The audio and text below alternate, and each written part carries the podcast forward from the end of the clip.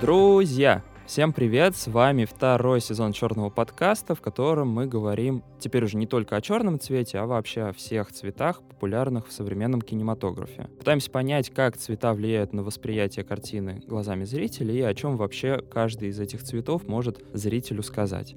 Этот подкаст мы выпустили совместно с компанией Asus. Современный мир умещается на экране ноутбука. Любимые фильмы и сериалы, переписка с родными, видеозвонки и рабочие проекты. Высокое качество дисплея и удобство в использовании становятся главными критериями при выборе техники. И новая линейка ультрабуков Asus ZenBook 13 лет с операционной системой Windows 11 полностью им удовлетворяет. OLED-дисплей обеспечивает изумительное качество изображения, благодаря расширенному цветовому охвату и высокой контрастности, а также выделяет на 70% меньше вредного синего цвета, поэтому работа с Asus ZenBook 13 OLED безопасна для здоровья ваших глаз. В то же время интуитивно понятный интерфейс Windows 11 и возможность его кастомизации согласно вашим пожеланиям обеспечивают простое и быстрое взаимодействие с цифровой средой, а обновленный магазин приложений Windows 11 позволяет найти любые приложения, игры, шоу и фильмы по щелчку пальца.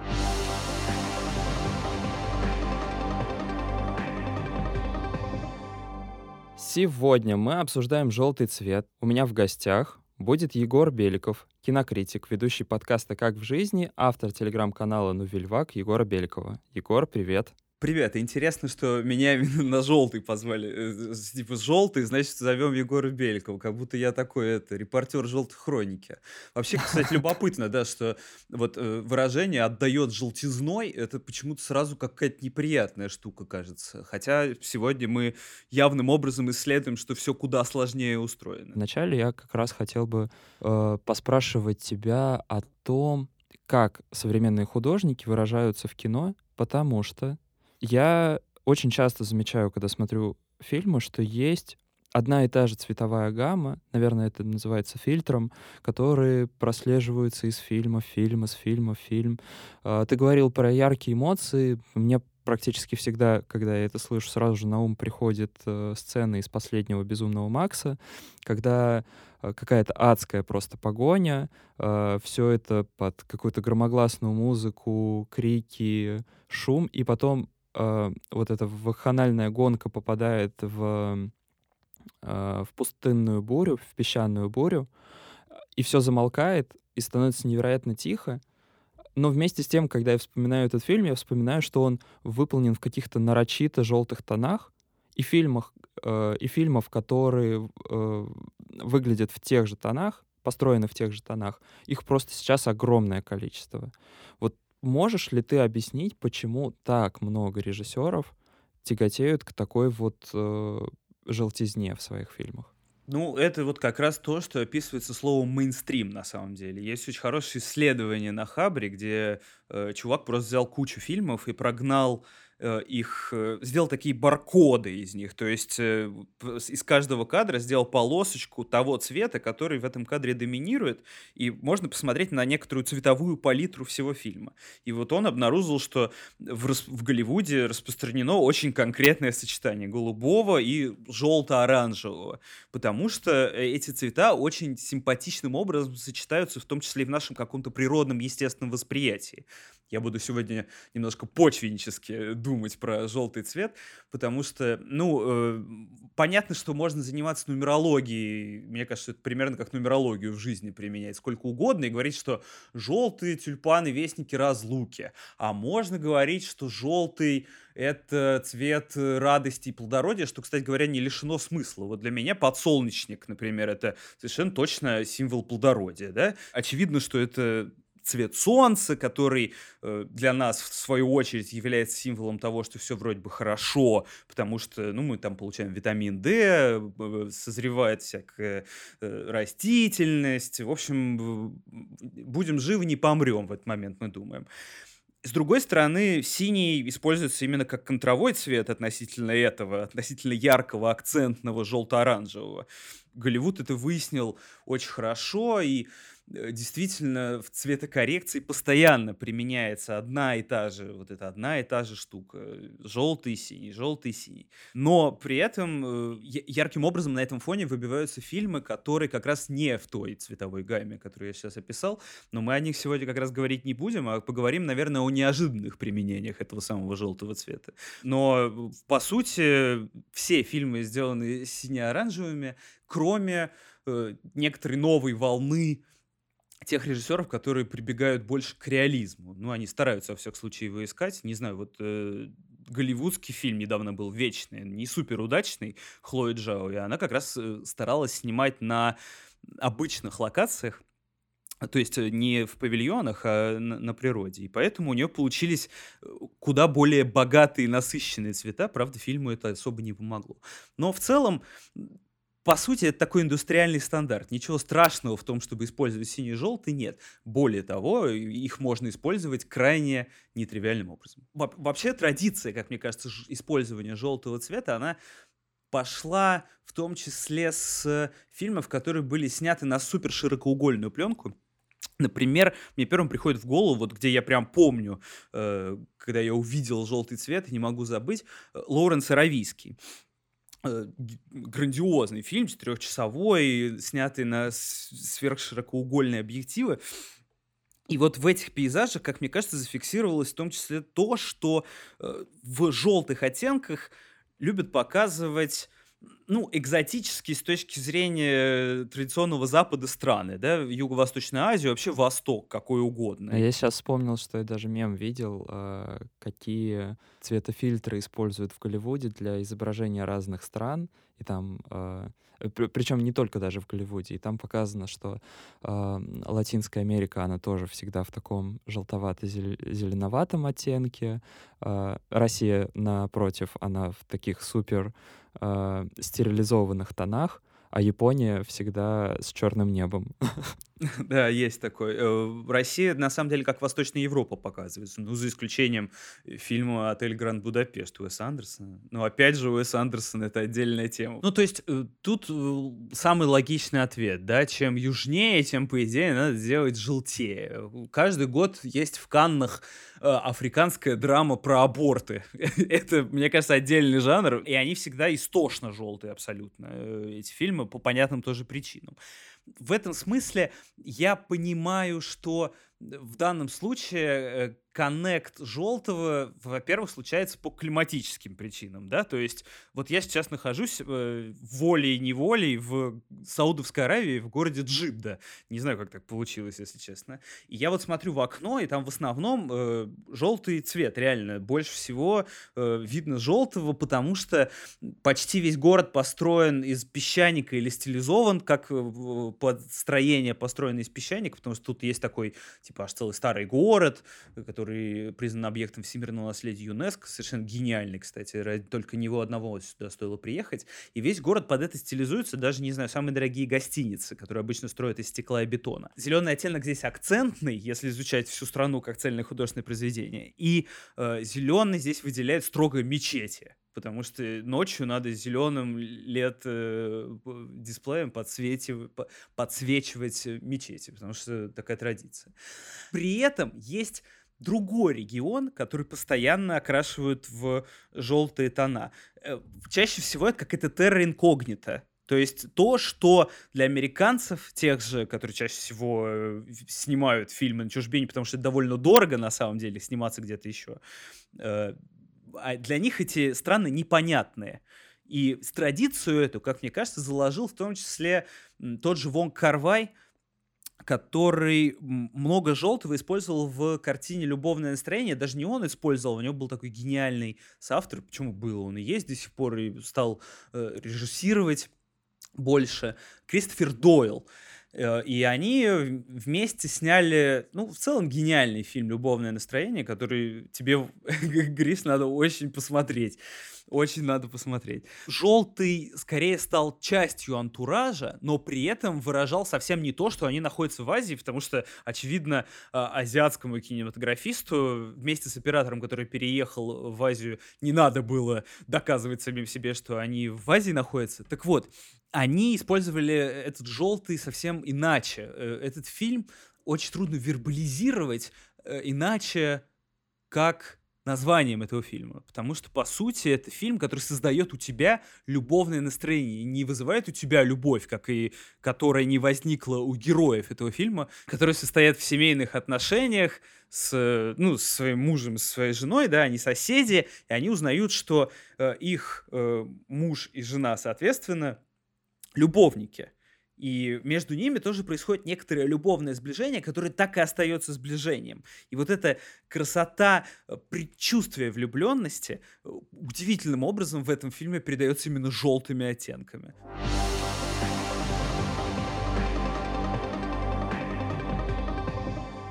Бывает же так, что э, вот эти оттенки желтого, они в разных фильмах как будто бы отрабатывают разную задачу. Вот. И если продолжать линию Андерсона и взять э, уже прям так подробно э, бесподобного мистера Фокса, там тот же самый желтый цвет с переходом в оранжевый, как и в «Троне наследия», э, но при этом бесподобный мистер Фокс, вот как ты сказал, это про такую э, камерную и уютную обстановку, а «Трон наследия» э, там желтый цвет воспринимается скорее как угроза и как опасность. Ну, кстати, трон наследия, я там не так хорошо помню, собственно, желтый. Я бы сказал, что он больше в неоновых тонах, которые э, весь Голливуд радостно стырил в свое время у Николаса Вингарефна. А вот э, там, где желтый цвет вызывает беспокойство, в том числе, кстати говоря, и насыщенный желтый цвет. Вот ты уже уже приводил пример. Безумный Макс Дорога ярости. Это же не про то, что ты э, спокойно смотришь за тем, что происходит, да? Ты смотришь на бесконечное смазанное марево желтых песков, которые еще и не просто желтые, а они какие-то перегоревшие, что ли. Ну, то есть это очень любопытно, как Миллер э, придумал, кажется, эту тему еще давно, но просто ему как будто бы не давали ее реализовать. Как это он сделал в первой и второй части. Э, там, наоборот, примерно все эти пустоши, которые снимались в Австралии, они достаточно серые, мы на них не обращаем внимания. А тут он наконец-то сделал именно пустыню, еще до Дани Вильнева, который сейчас считается новатором в этом вопросе, сделал пустыню, казалось бы, в которой ничего нет, главным героем повествования, потому что э, главным героем повествования в данном случае является время и кинетика. И то, что мы видим на фоне смазанного однотонного вот этого цвета, э, вселяет нас куда больший драйв, чем если бы ну, мы просто наблюдали за автомобилями, которые гонялись бы, например, по трассе. Вот э, очень любопытно, что это же тоже создает у нас ощущение опасности, потому что это же, ну, авантюризм, не в том смысле, что это какой-то положительный авантюризм, не как в «Индиане Джонсе», скажем. Вот. Ну, э, я бы так сказал, что действительно желтый, как ни странно, формулируется очень по-разному. Даже Гёте в свое время, у него был такой трактат о цветах, если не ошибаюсь, когда читал в юности. И там желтый определялся как как раз сугубо положительный цвет. То есть, похоже, отрицательную коннотацию для желтого цвета я не говорю, что отрицательное это что-то плохое, да, ну то есть желтый именно в кино как будто бы приобретает отрицательный оттенок, потому что раньше такого не было. Желтый это классный цвет, желтый это цвет золота. Мы начали выстирывать этот желтый оттенок, и превращать его во что-то большее. Вот, э, например, как это э, цветокоррекционно делается в э, сериале «Во все тяжкие». Э, понятно, что это, наверное, первое, что приходит в голову, опять-таки, но тем не менее. Э, Альбукерке, э, в котором все происходит действие, вообще супер солнечный город, там даже жарковатый, я бы сказал. И там сделан такой цветофильтр в духе песни группы Чечерина, прости господи, типа «Жареное солнце больших городов». То есть как будто бы там вообще все перегорело. Э, и э, перегорели все поверхности, выгорели на солнце, которое нестерпимо жарит. И выгорели, не знаю, э, серотониновые рецепторы наркоманов, для которых готовят сырье Уолтер Уайт. Выгорели какие-то последние чувства и эмоции, выгорают последние возможности Уолтера Уайта на жизнь и так далее. Мне кажется, что тут очень комплексное решение было это цветовое. Они его потом дальше развивали, Понятно, там ближе к концу уже больше было белого, как ни странно, но вот это мне очень точно запало в душу. И эта штука про желтые оттенки, которые переходят уже куда-то вот в бледно-зеленый, они используются в целом э, регулярно именно для создания отрицательного фона. Окей, смотри, а я вот еще о чем подумал. Вообще-то частенько в фильмах э, добавляют тоже вот этот желтый цветофильтр для того, чтобы разграничить э, демонстрируемые кадры современности и какой-то эпохи в прошлом. Или в целом даже погрузить фильм в какой-то такой исторический контекст, э, снять его так, как будто бы он э, вышел 50 лет назад и вот сейчас стал живой классикой. Э, тут я вспоминаю в первую очередь э, относительно недавний фильм Тарантино «Однажды в Голливуде», который весь такой желтый, желтый, желтый. Но вообще-то много фильмов, в которых желтый скорее просто миксуется с таким эффектом сепии, а, когда у нас появляется немножко зернистость, когда сама картинка становится э, желтой, но скорее от старости как будто бы. Вот знаешь ли ты еще какие-нибудь примеры? Э, сепия сегодня воспринимается как э, что-то старое, потому что э, чаще всего так выглядит плохо выцветшая пленка которую, например, ненадлежащим образом хранили. И э, мне кажется, что даже уже стерлась ассоциация с пленкой, она просто как-то передалась э, по наследству следующему поколению культурного развития, да, и просто э, стала некоторым фильтром в Инстаграме, что ли. Ну, то есть ты такой видишь сепию, такой, ну ладно, это, наверное, что-то про старину, это, наверное, что-то не про нас. А если приводить примеры, то, ну, понятно, что французский вестник хорошо подойдет, да, там стилизация под Ой, чтобы не соврать, ну, 70-е, 80-е, если не ошибаюсь, в кадре. Это период, на самом деле, расцвета журнала «Нью-Йоркер», он, наверное, скорее на это ориентировался, но э, я думаю, что там желтого, как обычно, немало. Но, кстати говоря, во французском вестнике он скорее акцентный. Там много снято в ЧБ, но при этом некоторые элементы подкрашиваются, как э, в... Ну, вот не знаю, когда были такие фильмы сто лет назад, черно-белые, где раскрашивали вручную кадры, вот э, он, наверное, к этому в том числе отсылал. Ну, еще к одному фильму, о котором мы сегодня... Э, ну, Броненосец Потемкин красный, да, а Уэс Андерсон, кстати говоря, даже не намекает, что он э, какой-то ретро прям снимает. Он э, придуривается. Это всегда игра в имитацию. Э, если угодно. Ну, то есть, э, понятно, что, например, во второй новелле про шахматиста Тимати Шаломе он вольно, очень вольно пересказывает китаянку Жан-Люк Гадара, которая была цветной при этом. Э, мне кажется, что это всегда какие-то такие приколы для своих. Можно вспомнить какие-нибудь фильмы рас... эпохи расцвета Нового Голливуда, где сепи использовали, в том числе как изобразительный прием, а не для стилизации. Возможно, да, действительно, все оттуда и пошло. Знаешь, что я вспомнил в плане стилизации? «Полночь в Париже». Там, когда он переносится на век назад, там как раз все в сепии снято.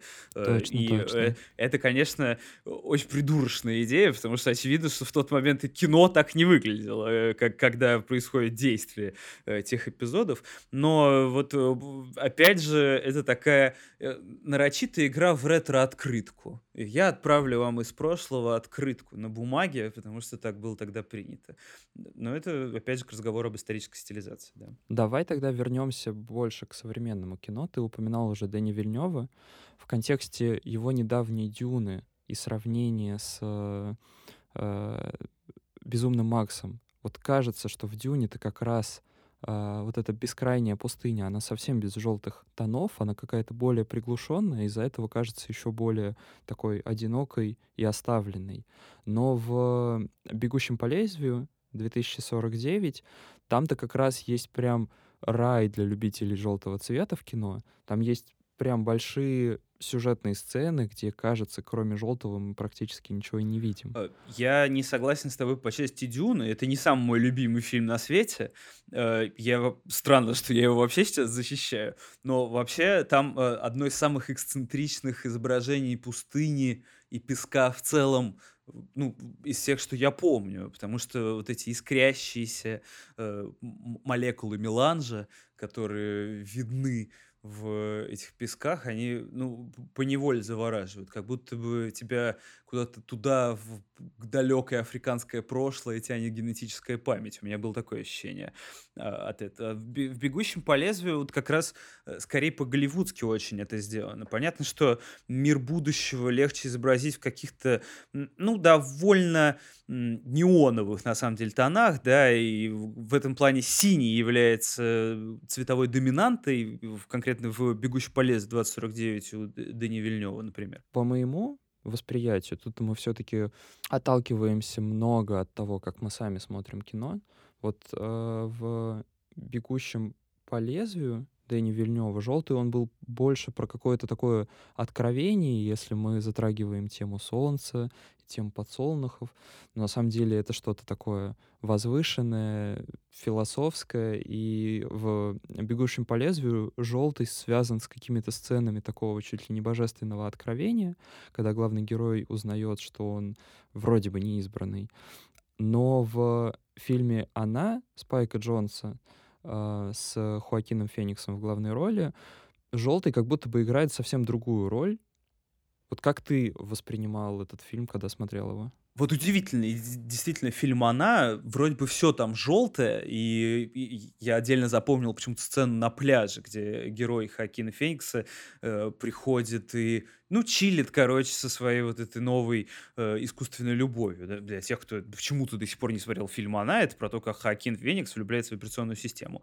Так вот, для меня этот фильм является одним из важнейших м, примеров разговора о будущем, с одной стороны, которого мы ждем, а с другой стороны, э, которое наступит или наступило. Собственно, фильм-то не об очень далеком будущем изначально повествует. По сути, мы уже примерно в нем живем, но с одним важным отличием.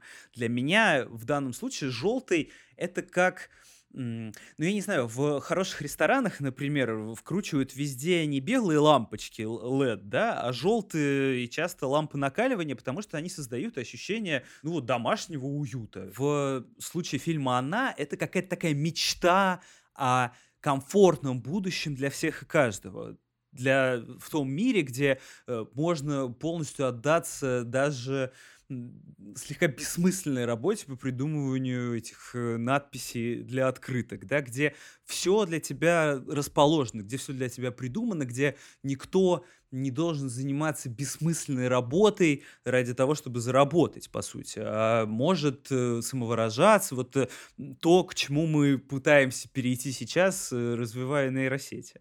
С другой стороны, этот фильм же крушит полностью представление о том, что этот мир будет хоть сколько-нибудь удобным для нас. Он будет удобным для чего-то большего, чем мы, для того, что мы изобретем, произведем вот эти самые операционные системы, которые одновременно могут крутить тысячи романов с тысячью э, Хакинов Фениксов, как мы узнаем в финале, и один из лучших финалов, на мой взгляд, в истории кино, да, когда он выходит э, пораженный э, на, на крышу и просто смотрит на небо, потому что это единственное, что ему остается, по сути. И э, я бы даже не воспринимал этот финал как открытый, а э, что-то больше. И вот э, как раз это ночное небо, синее, оно в, в этом смысле показывает, что никакого комфортного будущего-то не ожидается, и мы из крайне некомфортного настоящего можем подтвердить это со всей уверенностью. Мы сейчас говорим много про какие-то эффекты колористики в кино и говорим много про интерьеры,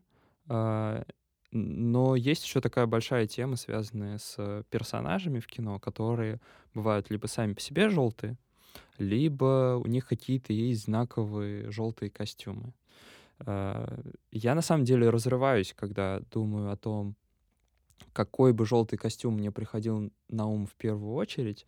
Убить Билла, в смысле, вообще никакой дискуссии. Ну, come on, правда, это прям сразу. Э, желтый костюм — это фильм «Убить Билла». Кажется, что это ассоциация глубинная с э, костюмом Брюса Ли, и, и по сути во всем фильме Квентин Тарантино воздает должное многочисленным источникам вдохновения из Азии, в том числе, понятно, и Брюсу Ли, и разным там аниме, и э, прочим фильмам э, в жанре восточных единоборств. Но по сути, на самом деле это не так важно, потому что его образ уже как будто сильнее, чем образ э, Брюса Ли. Сейчас э, ужасное святотатство скажу, да? Но вот мне первым в голову приходит реально костюм Умы Турман, потому что, ну, это одна из самых, это, наверное, самая крутая героиня в истории кино, в том числе потому, что она носит этот костюм, который столь Э, ярко выдает ее на э, фоне красной крови. И это, кстати, любопытная очень э, диспозиция, которую вот мы ранее не наблюдали, да? Желтый он именно потому, что кровь красная. Мне кажется, что это очевидно. Второй костюм, который мне приходит на ум, это желтый дождевик, который начинается, кажется, вообще с э, гардероба Мэрилин Монро в фильме «Ниагара», и в множестве-множестве фильмов он так или иначе появляется, он очень четким таким цветовым пятном отпечатывается в «Таинственном лесу» Найта Шьямалана. Он же есть в «Каролине из страны кошмаров», а, он же есть еще в ряде фильмов. И это, кажется, вот в плане мощности культурного кода это что-то сопоставимое с э, костюмом Ума Турман. Я больше всего запомнил э, желтый дождевик именно из Каролины в стране кошмаров. Э, очень любопытная картина, мне кажется, самая сильная у студии Лайка. Э, и вот я до сих пор думаю, что же символизирует этот очень яркий акцент на ней. С одной стороны, это вроде бы, ну, желтый цвет безумия, как ты правильно сказал, да, некоторые психоделические, но в данном контексте это как будто бы последний ее якорь с действительностью, то есть что-то из э, обычного мира, что-то, что привлекает внимание на дороге, если ты идешь ночью и тебя подсвечивает фары автомобиля, например. При этом тот же самый желтый дождевик, как мы узнаем, не очень-то помогает э, героине фильма «Таинственный лес Шьямалана», но его героям вообще в целом ничего не помогает, как и ему самому уже много лет.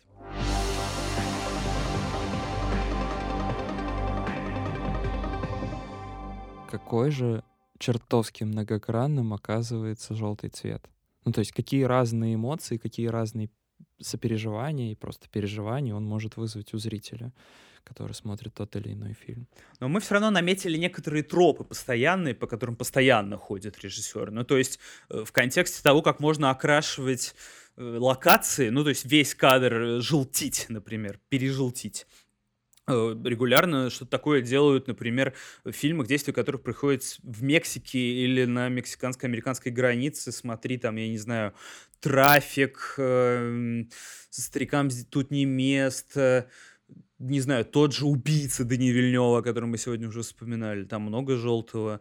На самом деле, по сути, э, люди перебирают одно и то же, и мы, на самом деле, не так много вариантов нашли, когда желтый использован не по назначению, придуманным кем-то еще. Мне кажется, мы прям выявили супер большую палитру и желтых оттенков, и того, что автор хочет сказать через желтый цвет. А, поэтому чтобы было небольшое summary нашего сегодняшнего разговора, я бы тебя попросил собрать, может быть, 3-4 фильма как рекомендация для наших слушателей, которые прониклись нашим разговором о желтом и хотели бы что-то еще для себя э, самостоятельно новое открыть в кинематографе в связи с желтым цветом. Вот мог бы ты несколько таких фильмов назвать? Я бы добавил э, несколько примеров фильмов, которые стоило бы изучить тем, кто неожиданно загорелся после этого подкаста по изучению применения желтого цвета в кино и планирует написать об этом киновическую монографию. Э, например, мне в голову приходит из нетипичных примеров, вот мы вспоминали про анимацию, история игрушек 3. Э, если обратить внимание, то там палитра меняется ловким образом, тяготея к желтому цвету в э, период наибольшего эмоционального выгорания игрушек, которые оказались не удел. В истории игрушки 4, кстати говоря, таких ярких решений э, цветовых уже не было. Что еще? Стражи Галактики, как ни странно. Там желтые акценты и, э, кстати говоря, очень яркие. Там где случается наоборот э, период эмоционального пробуждения героев, когда они наконец устремляются к чему-то э, светлому, ну у них что-то получается, короче. Кроме того, я бы вспомнил из суперакцентных цветов «Город грехов». Там был такой э, желтый жуткий чувак, который держал э, на привязи девушку, и э, нам специально в этом черно-белом, нарочно, очень хромированном таком фильме э, его подкрашивают в такой э, болезненно желтый, и у него еще лицо такое болезненное.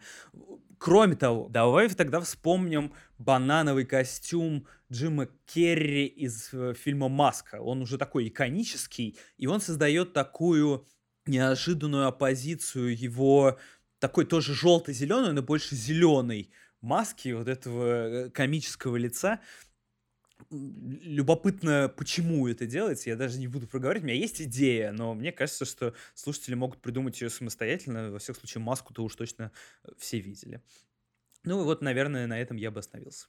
Ну и давай тогда, коль скоро уже даже разговор о маске, немножко такой мистический и загадочный. Я знаю, что ты же тоже, как и все наши гости, а, пришел к нам не с пустыми руками. У тебя есть загадка для наших слушателей. Так ли это? Действительно, у меня есть э, фильм, который вы, скорее всего, не видели на самом деле. Ну, мне вот повезло, что я его увидел. Это э, большое наслаждение. И для тех, кто сможет обнаружить, о чем я говорю, и посмотрит его, это уже само по себе будет большая награда. Подсказка такая. Режиссер этого фильма специально раскрашивал желтым некоторые детали э, своей ЧБ ленты, э, разумеется, еще там глубоко пленочной, чтобы подчеркнуть их символическую, так скажем, значимость для сюжета. То есть это было не единоразово, как в «Городе грехов», а с какой-то заведомой целью. О каком режиссере и, соответственно, о каком фильме этого режиссера э, идет речь. Подсказка, кстати говоря, есть в названии этого фильма. Это тоже связано с теми объектами, которые цветом в кадре выделены. Вот как я все закрутил. Круто, Егор, спасибо. Что хочу сказать. По-моему, у нас получился классный разговор с Егором. Егор, спасибо тебе большое, что пришел сегодня в гости и поговорил о таком многогранном и страшном, и приятном желтом цвете. Да, для меня э, этот разговор был отдельно любопытен, потому что я на самом деле не шел э, сюда с готовыми ответами. Для меня цвет не является приоритетным, потому что э, я э, являюсь тем э, профнепригодным видом кинокритика, который одновременно плохо слышит, ну это ладно, полдела, может хотя бы в субтитрах прочитать, но у меня очень плохое зрение, и в этом смысле для меня часто цвета на экране расплываются в такую общую картинку. Я могу просто что-то не разглядеть, что-то у меня загородится бликом от очков там и так далее. И поэтому я понятия не имел на самом деле, что я придумаю про желтый цвет. И я надеюсь, что для тех, кто это послушает, это будет только началом для размышления о том, что же такое этот желтый цвет. Возможно, вы придумаете куда более релевантные примеры, чем пришли нам в голову э, с Гришей. В общем, это был э, уникальный, я бы даже сказал, экзистенциальный опыт. И это круто, который, собственно, мы желаем всем, поэтому на этот раз мы прощаемся, но всего лишь до следующего выпуска. Соответственно, я, Гриш Волчков, буду ждать вас там, а сегодня у меня в гостях был Егор Беликов, кинокритик, ведущий подкаста «Как в жизни» и автор телеграм-канала «Новельвак» Егора Беликова. Настало время услышать ответ на загадку из предыдущего выпуска, где нашим гостем был Дима Борченков. В моем вопросе речь шла о, на мой взгляд, безумно круто снятом фильме а, Пабло Лорейна, чилийского режиссера. Фильм называется «Спенсер» и рассказывает о трех днях из жизни принцессы Дианы, трагического персонажа для британской монаршей семьи. Так вот, Спенсер э, сыграла в этом фильме замечательная выдающаяся актриса Кристен Стюарт, э, известная когда-то давно по фильму «Сумерки», а далее по целому ряду и независимых картин, типа персонального покупателя э, режиссера Саяса, до такого большого блокбастера, как «Ангелы Чарли», где она тоже сыграла э, скажем так, нетипичную героиню. И вот сейчас она примерила на себя образ э, принцессы Дианы и сделала, на мой взгляд, это виртуозно. Я хочу напомнить, что Asus ZenBook 13 OLED с операционной системой Windows 11 позволяет увидеть все цвета фильма именно так, как их задумывал режиссер. Это был черный подкаст. Следите за выходом новых эпизодов в Apple подкастах, CastBox, Яндекс Музыки, Google подкастах, Spotify и вообще любых других платформах, где вы любите слушать подкасты. Огромное вам спасибо. До новых встреч!